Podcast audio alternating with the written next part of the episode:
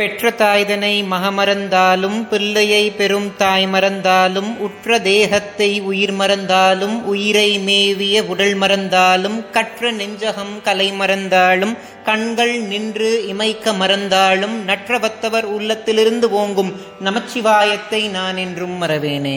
ஞானத்தை பாலாக்கி எனது பசியை போக்கிய என் தாய் திருமதி பிரியாமணிக்கும் ஆத்தியாத்மிக நிதி சேனல் உறுப்பினர்கள் எல்லோருக்கும் வணக்கம்.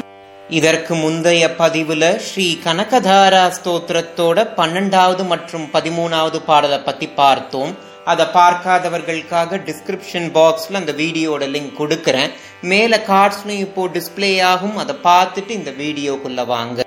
அதனுடைய தொடர்ச்சியா இன்னைக்கு பதினான்கு மற்றும் பதினைந்தாவது பாடலை பத்தி பார்ப்போம்.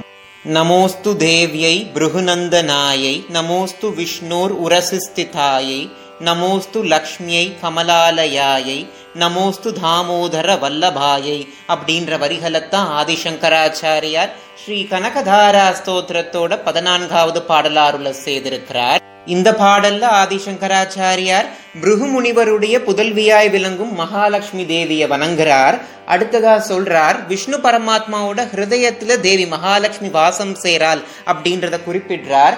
மூன்றாவதா சொல்றார் விரிந்த தாமரை மலர் மேல் தேவி மகாலட்சுமி அமர்ந்து பக்தர்களுக்கு அருள் பாலிக்கிறாள் அப்படின்றத குறிப்பிடுறார். நான்காவது வரியில தாமோதர அப்படின்ற வார்த்தை இருக்கும். தாம் அப்படின்னா கயிறு உதர் அப்படின்னா வயிறு. அதாவது தாய் யசோதா கிருஷ்ண பரமாத்மாவை கயிறினால் கட்டி போட்டாங்க இல்லையா? அதைத்தான் ஆதிசங்கராச்சாரியார் இங்க குறிப்பிடுறார். அடுத்து நம்ம பதினஞ்சாவது பாடலை பத்தி பார்ப்போம்.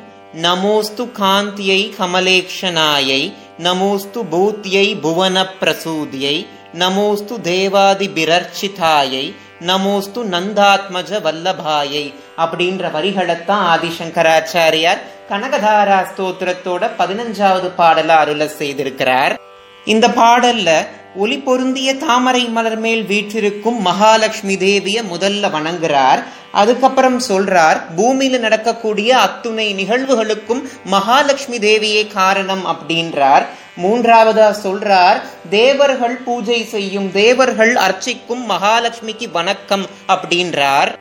நான்காவது வரியில நந்தனுடைய மகனாய் விளங்கும் கிருஷ்ண பரமாத்மாவை குறிப்பிடுறார். நீங்க இந்த பதினஞ்சு பாடல்கள்ல கவனிச்சிருந்தீங்கன்னா தெரிஞ்சிருக்கும். மகாலட்சுமி தேவியை மட்டும் இல்லாம மகாலட்சுமி தேவியுடைய மகிழ்நனாய் விளங்கும் விஷ்ணு பரமாத்மாவையும் குறிப்பிட்டிருப்பார். ஏன்னா மகாலட்சுமி தேவி விஷ்ணு பரமாத்மாவோட ஹிருதயத்துல தானே வாசம் செய்யறாங்க இந்த வீடியோல நான் சொன்ன தகவல் உங்களுக்கு பிடிச்சிருந்துச்சுன்னா ஆத்தியாத்மிக நிதி சேனலை சப்ஸ்கிரைப் பண்ண மறந்துடாதீங்க.